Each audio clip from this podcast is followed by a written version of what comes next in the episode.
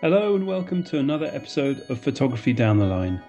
I'm Ben Harman, the director of Stills, a centre for photography and registered charity based in the heart of Edinburgh. To find out more about us and how to get involved and support our work, please visit stills.org. For this 50th episode of the podcast, I had the pleasure of speaking to Marilena Vlachopoulou, Marilena is based in Glasgow and is best known for her pictures of music and gigs in Glasgow, the UK and abroad, which she posts on Instagram at darkroom.memoir. We spoke about her passion for analog photography, her path into photography, and why and how she makes the work she makes. Thanks for listening. Hello, am I speaking to Marilena Vlachopoulou? Hi, Ben. Yes, it's me. How Hello. are you? Good. Thank you so much for taking the time to do this. Yeah, I'd like to ask, where are you and what might I be interrupting with this call? I'm in Glasgow in the south side, and you're not interrupting anything as it's my day off from my day job. I work at Gulabi, Glasgow's independent film lab, and I'm just taking uh, some time off, just chilling out today. Had some uh, festivals on, the last few weeks. So today is a good day to sit back and talk to you. Brilliant. You seem so busy with photographing music in particular and portraits. How how do you juggle that with Gulabi? Is a lot of your photography work in the evenings and weekends? Yes, I, I was gonna make a joke, as in uh, I don't jung- juggle it, just trying to be on top of it. Sometimes it can be overwhelming, but I think I chose this. So, you know, the passion for and the drive for wanting to do it all is what drives me to keep going. And thankfully, in my case, I think I'm quite lucky that my day job is something that complements my uh, freelance work since both is uh, on analog. It's a good balance with four shifts at the lab and the rest of the time to use to do what I want. But yes, it could still be quite full on. Now, I want to ask you about your work, and and I want to come back to this interest or passion, if you like, for analog photography. But perhaps we should say a little bit about Gulabi for, for people that don't know what, what that is. Could you could you briefly explain what Gulabi is and does? Yes, it's lab that develops scans photographic film it came on a great time uh, when I was looking for a place to develop uh, my work as I started to get more into music photography. After trying out a few, I'm not gonna name names, uh, but a few chain labs, they would still not deliver a result which was up to standard with what I was envisioning. I eventually found Gulabi, and it was like it felt like a breath of fresh air. I was a customer for a year or so, and then lockdown happened. Eventually, uh, I moved to the south side from the city center, and I was low key hoping to get a job there. I was also joking that uh, when I say joking, I mean half joking. When you you know want to manifest something to happen, uh, yeah. So these two things that I wanted to manifest when I moved to the south side of Glasgow did happen. One of them was to qualify for Simon Murphy's Govanhill project, who's been on your podcast as well, ah, and yeah. is my former lecturer at college, which we could touch on later on. Yeah. Perhaps.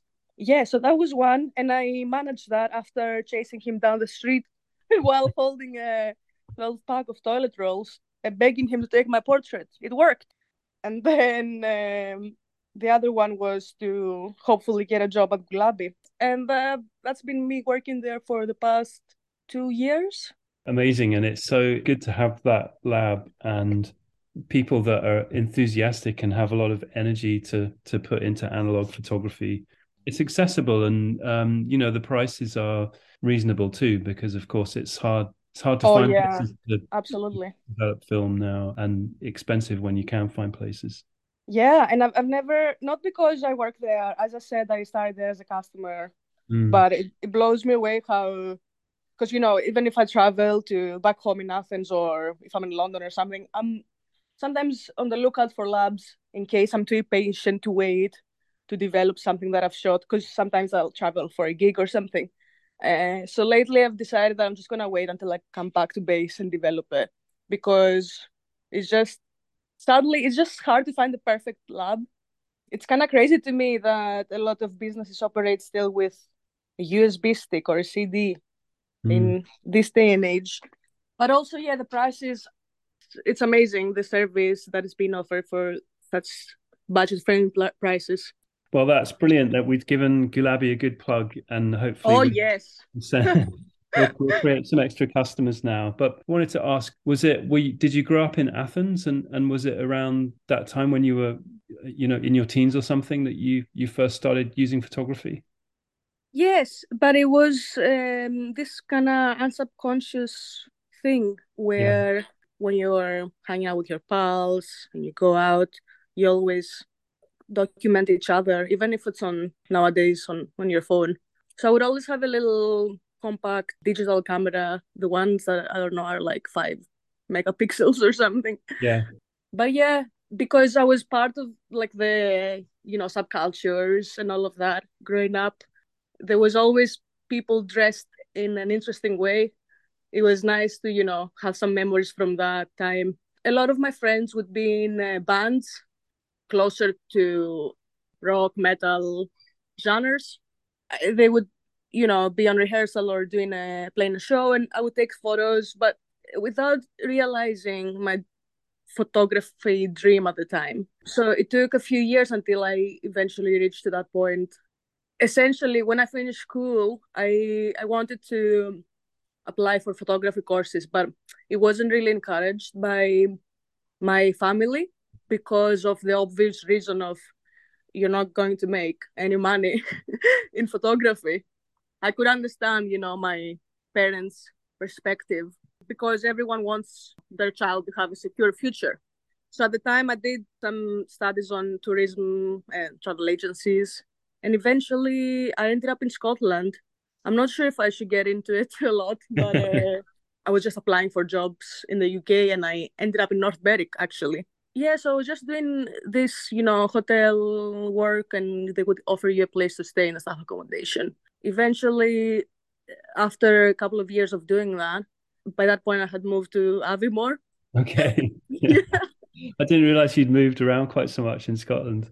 Yeah but it's so long ago it's 10 years ago now. Because yeah. it was 2012 yeah. that i moved. I was 22 straight from athens to aviemore wow. Wow. I think yeah. it's funny with your interests, you must have heard or experienced, visited Glasgow and thought, this is where I want to be. Did that? This is my place. Yeah. Yeah. For sure. So, yeah, I would um, come here for like shows or something for like a weekend. And I realized it's my favorite place in Glasgow. So eventually I was like, okay, maybe it's time uh, to apply for a photography course now. I'm not sure what the current situation is post Brexit, but at the time you could still study for free if mm. you're from the EU. I gave that a shot. I went to Glasgow Kelvin College, and as I previously mentioned, Simon was one of my lecturers. Was that was that an HND course? Yeah, but I did start from the NQ, which is the you know yeah. one more year before you go into the HND and that was actually my favorite year because it was all darkroom based and we were taught by christine stevenson. Both her and simon and all my other lecturers were so inspiring and obviously yeah. you know it helped a lot to find find my feet. Just to ask you about that course a little bit more. It seems unusual and in a really good way that they they put so much attention on learning the craft if you like in the darkroom. Is that when you've discovered and used the darkroom or had you been print making your own prints before then? No, I hadn't been in a darkroom before. I always had a, a special love for film. I was born in the 90s, 1990, and that's what my parents would have on holiday. Mm. We point and shoots. Uh, that obviously I accidentally or purposely, who knows, uh, as a you know, in the child's mind, I opened the back of the camera a lot and the images got ruined. Anyway, lesson learned. but yeah, I would always like love, you know, taking little Polaroids on my trips. Mm. So on the interview day for the course, I showed them Polaroids from my travels. There was always like an underlying interest and then to go actually and have a proper go in Yeah. developing my own film and printing in the dark room. It was amazing. It was the best year. I think if you're just learning photography, it's a great tool to start like that because to be darkroom trained, learn of those skills like that, it, the, all the disciplines, you can then apply them to digital and so on and so forth. For me, it was the best way to learn for sure. Film makes you more selective as well. You don't get snap happy. You have to like carefully think through every shot. That was a great discipline for me. Did you almost turn your back on digital photography at that time, or does it does digital still have a place for you? Is it still quite useful? It's not always possible to take 35 mil equipment around with you. There's a sort of economy there. You, you know, using digital can be a bit easier. How do you use digital if you do? Yeah, so um, back to the course, the next two years were mostly digital based with the odd darkroom class, which it wasn't my favorite particularly, but it's something that you also have to learn. I rarely use it these days. I don't know. I don't find the same joy or excitement behind it as with film. I would love to be better at it too. I think I'm not really good at it. Obviously, it does have the convenience of how instant it is. You can just Mm. look at your image straight away. And a lot of people find terrifying that I don't know what I'm getting with analog every time. But do you enjoy that? The not knowing how things are going to turn out?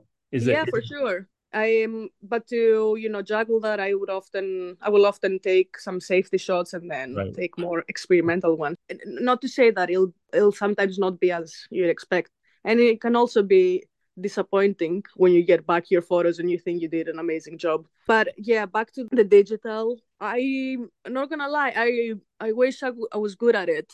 There's a lot of post production involved to make the image look good. I don't know. I tried with Photoshop in the college course as well. I just can't picture myself Mm. being the person who spends time on the desk to work on an image for Mm. however long. But it would definitely save me a lot of cash. I feel like I could have got way more jobs, especially in the music Mm. industry where it's such a fast paced environment with the concerts and stuff. They often need the photos yesterday. Have you seen that changing at all? Because it seems to me that there's sort of a burgeoning interest in analog again, and I wonder if For the sure, yeah. sort of commissioning the work are, are getting on board and realizing that this is slightly different than an in, instant picture, albeit with a bit of post production. Do you see any change in attitude? Yeah, I can see it a little bit, but it's a sort of a case by case thing. Most people just want the photos ready as soon as possible.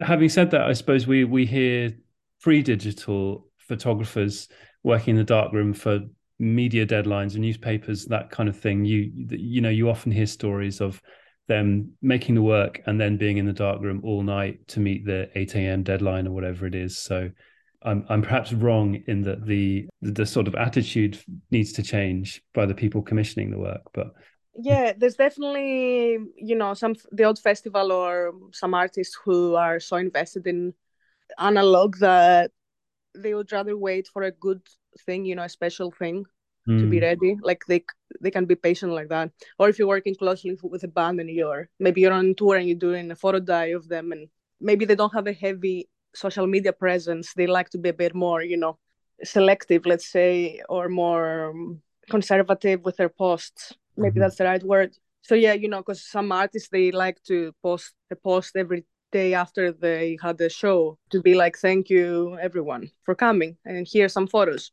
There's also exceptions, like someone you know might want you to come and take a photo diary photos, and then they might decide to make that into a little tour zine or something. But Mm. this is not something that happens every day, of course.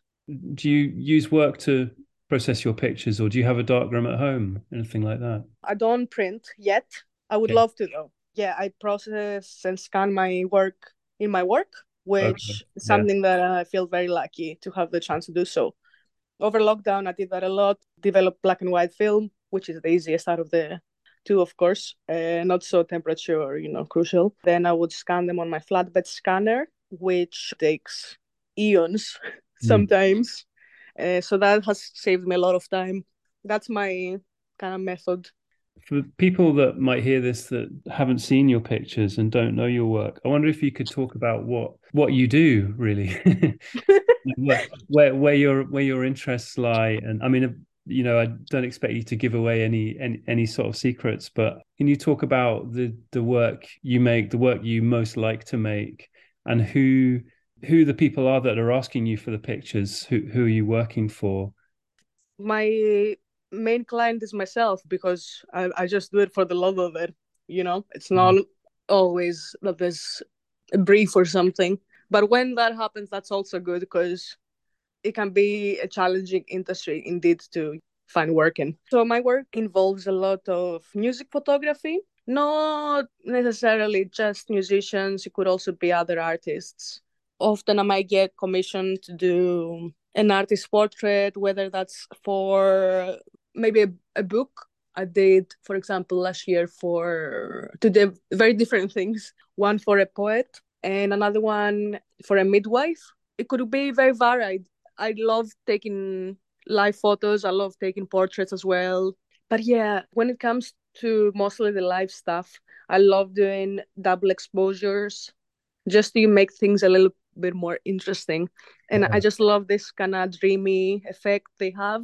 The way I do that is not on post production because, as we said, no talent in the Photoshop here with this one. I'll usually overlay them as I go, shoot them over on top of another, mm-hmm. which can be, you know, but to what we're saying, quite terrifying to not know how it'll turn out. Darkroom.memoir on, on Instagram is where people will find your your work, right? Is that the best place to send people? Yes, that's the one. And what's always struck me when looking at your work is that, you know, music photography, there's so much out there. It must be so hard for a photographer to stand out from the crowd. But I feel like that's exactly what you you do. You have I can spot one of your pictures amongst others, even if it's from the same gig or something. And I think that double exposure, that atmospheric sort of impression you make of the experience you're having is something quite unique about what you do. I mean, it's risky enough working with film and not knowing how things are c- going to come out, but to add in the double exposure element as well is um, very brave. You've obviously you've got the hang of it that's for sure. Thank you. I think yeah practice makes best of course you know the ones that you don't see is usually bloopers so it might be that uh, someone's ear is uh, overlapping someone's eyeball. Yeah. there's a lot of silliness involved too but uh, you just try to you know pre-envision your frame and hope for the best. It's not like you know i'm reinventing the wheel here like there's so many other people who do that same thing. So it's nice to you know be inspired and you know see things that you like from other photographers too and make it your own i think um i don't know. I took it as a nostalgia thing in a way at first like without making it sound like with a negative connotation to it. But uh, going to shows was something that was like something i would so look forward to. It would be like a big you know if the lead up to it would be like a big event like the countdown to see my favorite artist. I think for me it makes sense that i ended up doing exactly that, documenting the concerts. And because it excites me so much, it kind of translates to my images as well. I'd like to hope so, at least. I'm really curious about the way you capture the musicians and so on that you're photographing. I think what people don't see is the situation you're in. You're obviously, presumably, in a crowd, in a moving, loud environment. And then you have this lighting to deal with uh, the stage lighting, which must presumably be changing a lot. You've got uh-huh. a 35 mil camera. You're trying to get a double exposure as well. It, it seems like an awful lot of things to have to. yeah. Take it. How, how do you how do you deal with the lighting? It seems like you you really managed to kind of work with the stage lighting. Is that really challenging? Yeah, it depends on the gig as well. Like it depends on the genre as well. I think, for example, if it's more of a pop gig, Mm. Uh, it's usually quite well lit, quite bright. But then closer to the music that I listen to, which is moodier and darker, that will also be reflected with the light. There can be a lot of backlit situations involved where, you know, people are just lit like um, silhouettes only. Yeah. And it can be very frustrating sometimes, but I just try to You should see the size of my right gun, by the way. It's yeah, it's become quite muscly by now. Even when I have the you know super long lens, yeah, this this stuff is heavy. But um, in my mind, I'm there to do a job. So even if it means that I'll try to catch a bit of light on the side of someone's face at mm. some point in the gig, even if it means that I won't put my camera down for the whole show. If you know, some shows allow that, but some other bigger shows are more strict. You just have a chance to shoot the first three, and that's it. I think I'll keep going with it until I know that I've got some good shots. Just be very persistent with it. Are you usually, you know, very close to the band, or does it does it vary quite a lot? I mean, if you're photographing like The Cure as opposed to someone in a small pub-sized venue, does it depend on that? in most cases you're allowed to shoot the first three songs from the photo pit which is where you are you know the closest to the band so yeah with the cure it was actually the first two because they had longer songs but you still get the same amount of time with as with you know three average uh, length songs. At smaller gigs are you more kind of you're kind of left to your own devices more? Yeah you have more free reign i think. And I love having the chance to shoot past the first three because you know you had the chance to document more or capture more lighting changes as well. Film doesn't see the way the human eye sees; it's not as bright. But the good thing with those double exposures is obviously you know the more you expose the same frame to, the more light you get. So mm. I just try to you know bring the make the even the darkest lighting situation to kind of bring it to my advantage. But yeah, it's not all been, you know, full of like, you know, rainbows and sunshines. There's been times that I might get knocked back from some artist management that might yeah. not be right. used to that aesthetic. And might, they might find the photos too dark and uh, blurry. So you know it's not like we can be everyone's cup of tea. And that's fine. We just you just have to remember that. Yeah it's their fault they don't get it. But yeah for sure. Back to what you're saying you know i often will put myself in situations where it's like so crowded and i don't know if it shows from my images but i'll put myself in situations where i'm like like a sardine in the crowd or yeah yeah. trying to get an angle from the crowd and like be cheeky because yeah. you know sometimes the security doesn't allow that when i have something in my mind usually i like to achieve it uh, i often look at your pictures and i do think you know the only way marilyn has managed to take that picture is by being right in the thick of it and there must be so much going on there sweat heat sound sure. physical weight of the camera but i love the the the way you use double exposure also it helps to convey movement and just sort of remind you that you're photographing something that is in motion constantly you know it's not like you're trying to achieve something technically perfect to capture a, a split second in a gig environment but you're just you're going with it and cra- capturing the, the experience that you're having. It's definitely more challenges than yeah. if i would just just make it easier for myself and shoot digital for example. And you know by the time i focused on one scene on my manual camera camera the moment has passed. So i have to be really like you know on it all the time and of course these aren't you know the kind of musicians typically that you're, that you're photographing these aren't like um folk musicians sitting down playing quiet music well the other day i did shoot Lankum all right. okay, okay. okay. But yeah, that I get what you're saying. Yeah, there's usually a lot of movement involved for sure. But that's what appeals to me as well. Like, you know, it's so dynamic and there's so many things going on, so much action. And I just love seeing the crowd go crazy too. It's it's so cool to get shots of mm. everyone going there enjoying themselves. I'm wondering about your relationship with with the bands. You've mentioned management there. I mean, yeah, another factor, and security, of course, and all these things you're dealing with when you're uh, making pictures. But a lot of the time, do you also know that they're like bands you you know and love, or they're that friends, they're people you know? Yeah, so it definitely varies. Uh, last year alone, I shot around 100 gigs so you can imagine a lot of these people I've never, you know, met uh-huh. outside the gigs. But a lot of them are also people who are in uh, the Glasgow music scene that now it's been around four years that we've been working together. It's you know quite cool to like grow up alongside them because we're yeah. do- we're both doing creative things. A lot of them are younger bands as well. So it, it's just so sweet and inspiring and wholesome to see us both progress in our own way in mm. uh, the thing we do.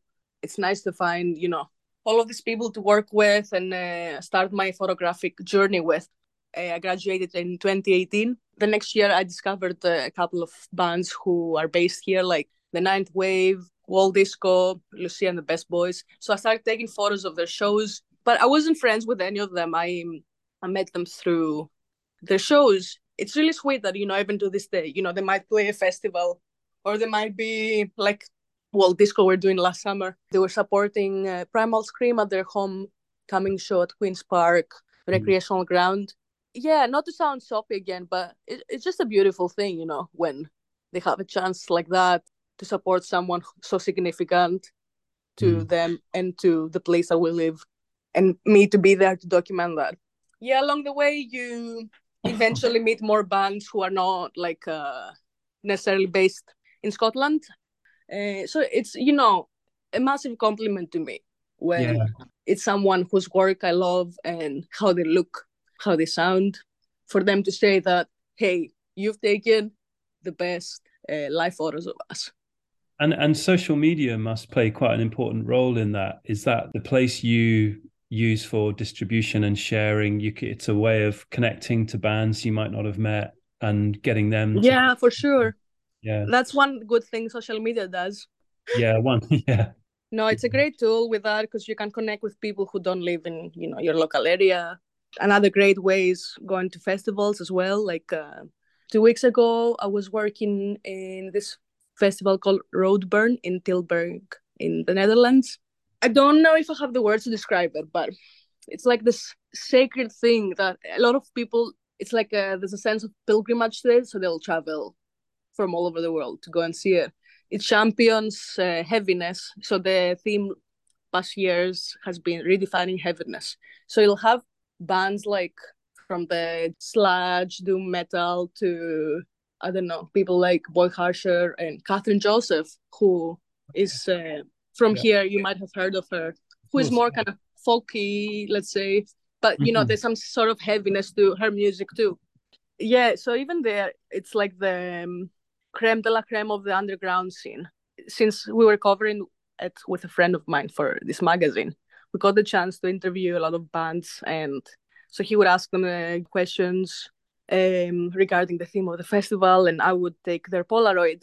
It just felt like you know real and proper because often I'll organize all these things myself and ask, get in touch with bands and ask them to do their portrait. But to have the magazine as well just made it feel more like a proper deal. Yeah. And I met so many different people. Yeah, just a great way to connect. Yeah. Uh, I don't want to say the word networking because mm-hmm. it's kind of, I don't know, cringes me out a little bit. But yeah. at the end of the day, it's a little bit like that too. I was just going to ask about Polaroid. Is that a preferred choice for something like portraits? Yeah, it'll either be that or you could say it's medium format film too, right? Okay. Yeah, yeah, I see see what you mean. Yeah, so I think I'll avoid shooting on 35 for the portraits. But yeah, mm-hmm. I'll usually go for my yeah, just like a couple of twin reflex cameras waist level viewfinder ones. So mm-hmm. I have a couple of them. It's quite cool to break the ice too with them because you know with Polaroid too because you know people will be like, "Whoa, that's such a yeah. cool camera," especially yeah. you know those old ones because they might be back from the sixties or so. I, I just prefer the process behind more the approach. But yeah, the Polaroid, the beauty of it is just it's so instant. You see it right after, and it's something physical, something to touch, something tang- tangible.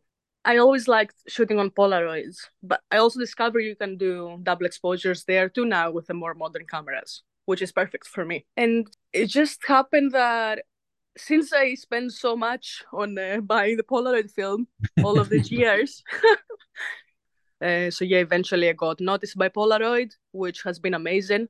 I think it's one that sort of organizations, companies, once they notice you, they really champion you. They've been really accommodating with me. They provided all the film for Roadburn Festival uh, mm-hmm. for me to shoot. They've been giving me a new film to try out. It all started because they had the Bowie edition film. Yeah, so I shot that in the Cider Festival. In fact, when I was on my way back from Tilburg, their office is actually in Amsterdam. So oh. they told me next time you're here, come by the office and we'll give you a tour. So, mm. you know, it just becomes like this whole very like sentimental thing once again. But, you know, I've been doing photos like that since I was young and it's really sweet to be recognized. So they asked me to do a little uh, video interview. I just couldn't stop smiling. But is it? It's not out yet. Is it coming out shortly? Uh, in a few weeks. Just need to finalize a few things. I'm not like doing something innovative here, but it's nice to be recognized in this kind of sort of fields. Uh, one of the things I wanted to ask is how you make the choice between black and white or color. Is it normally a kind of practical decision whether you're going to take a black and white film or shoot in color, or do you do do you do both sometimes? Yes, sometimes I do both. If it's uh, one of my favorite bands, I will try to do both.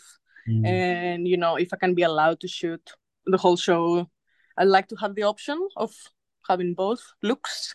Well, usually could be this where I make a joke about the cost, uh, the different cost between the two. Obviously, black and white because it's cheaper. But yeah, uh, yeah color's so crazy now. It's like twenty yeah. pounds a roll. It's it should be illegal, but um, I think it depends on the urgency of it. If it's if it, if I know it's job for a commission or something, I'll usually go color because I can have it ready the next day. But with mm-hmm. black and white, because it's more of a manual developing process, I'm not always sure how long that'll be. I love both, maybe black and white even more, but it might be sometimes that I've packed it all of black and white and then the co- the lighting colors are amazing and I'm just regretting it. I think black and white can give me more of a um, window to push the film to whatever speed I want. Mm. Whereas with color, in my work at least, we can only push it by one stop. But then, you know, even if you could push it more, it just becomes too grainy with coloring. It looks weird compared to black and white, I think. Delta 3200 by Ilford is my go-to for sure. So yeah, it'll make the even the darkest gigs a little bit more presentable, and it's very very useful. Now I've taken up a lot of your time already, but I wanted to ask a couple of things actually. Firstly, I'm interested. Are there any photographers, maybe music photographers in particular, or other sort of cultural reference points that you return to that that really kind of in, inspire you and have, have maybe sort of informed your practice a little bit? Yeah, so um, I spend a lot of time, I still do, watching uh, music videos. So that's always been a bit of an inspiration for me. More specifically, other photographers that I admire are Pooneh Ghana, who is someone based in America and she documents, let's say, I, I want to say all of the bands. I don't know if that would be an exaggeration because I don't, I don't think it is because she really does. And she always manages to capture that raw sense of back that to that dynamic thing we are talking about earlier the action all, all of that yeah. she's so good at doing that documenting people looking happy and i love how she makes her photos look i'm so bad with photoshop terms but color casting maybe but i think you know people like that they've been doing it since they were teenagers properly sometimes that's where i'm like ooh that's where the what if comes but then there's nothing i can do about it I think it makes sense for them to be where they are today because again of all the hours they put in before. So this is really inspiring to see, you know, people like that being, you know, in all the magazines, all the festivals. Mm-hmm. It's something to strive to. Yeah. Another one would be Jordan Hemingway, who does more studio-based stuff. His photos, same as Furmaan Ahmed's, amazing talent from Glasgow. They just make their sets so perfect and dreamy and ethereal. It's just so it, you can tell it's so well thought out. There's so many other ones, but I feel like I've already blabbered on so much. I've also taken up a lot of your time. oh, yeah, no, no, it's great. I'm really, really pleased. It's brilliant to hear hear about your your work. What future plans do you have? What have you got coming up? This week I have a couple of gigs, but on Wednesday I also have my friends Theo Blick's listening party at the Hug and Pint. That'll be a lovely event. A lot of our friends will be doing little performances there too, and DJing. And next week I have the band that I spoke about earlier with a corpse paint, whose name I failed to mention. So back to that, they're called Zetra and that's them playing back in Glasgow at Stereo on Wednesday the 24th. So that's something that I'm really looking forward to again. The summer, generally speaking, there's a couple of festivals coming up. I'm going to go back to Athens as well. And my favorite artist is playing there, who I had the chance to finally, you know, shoot his shows. Who's that? Your your favorite artist? He's from the band Him. Uh, they're no longer together. He's called Ville Valo after years of fandom, I finally got to experience his shows as a photographer now that he's returned as a solo musician. This has been, you know, quite a big year for me, emotionally yeah. for sure as well. you have to remain quite kind of reactive too. It sounds like every week is slightly different for you. Yeah, for sure. I'm nothing without my calendar. but obviously, you know, apart from the festivals and all of that, there'll also be some holiday time in uh, island in Crete where I'll be doing nothing for a week, and I can't wait for that too. There's other things that I'm forgetting right now. What are you doing? Oh my god, someone's asked me a question. Um, uh, the main thing at the moment is here we're planning our, our, summer exhibition, which will open for the festival, the Edinburgh Festival, at the start right. of August, which is Markéta Luskačová, who's a Czech British photographer. So you have to have to come through for that. Have to come through. I will. Thank you again so much for your time today. Really appreciate it. Thank you so it. much for having me. I'm really honored. Yeah, it's been been great to speak to you. Yeah, it's been a pleasure. Take care, Marilena. Bye bye. Bye bye.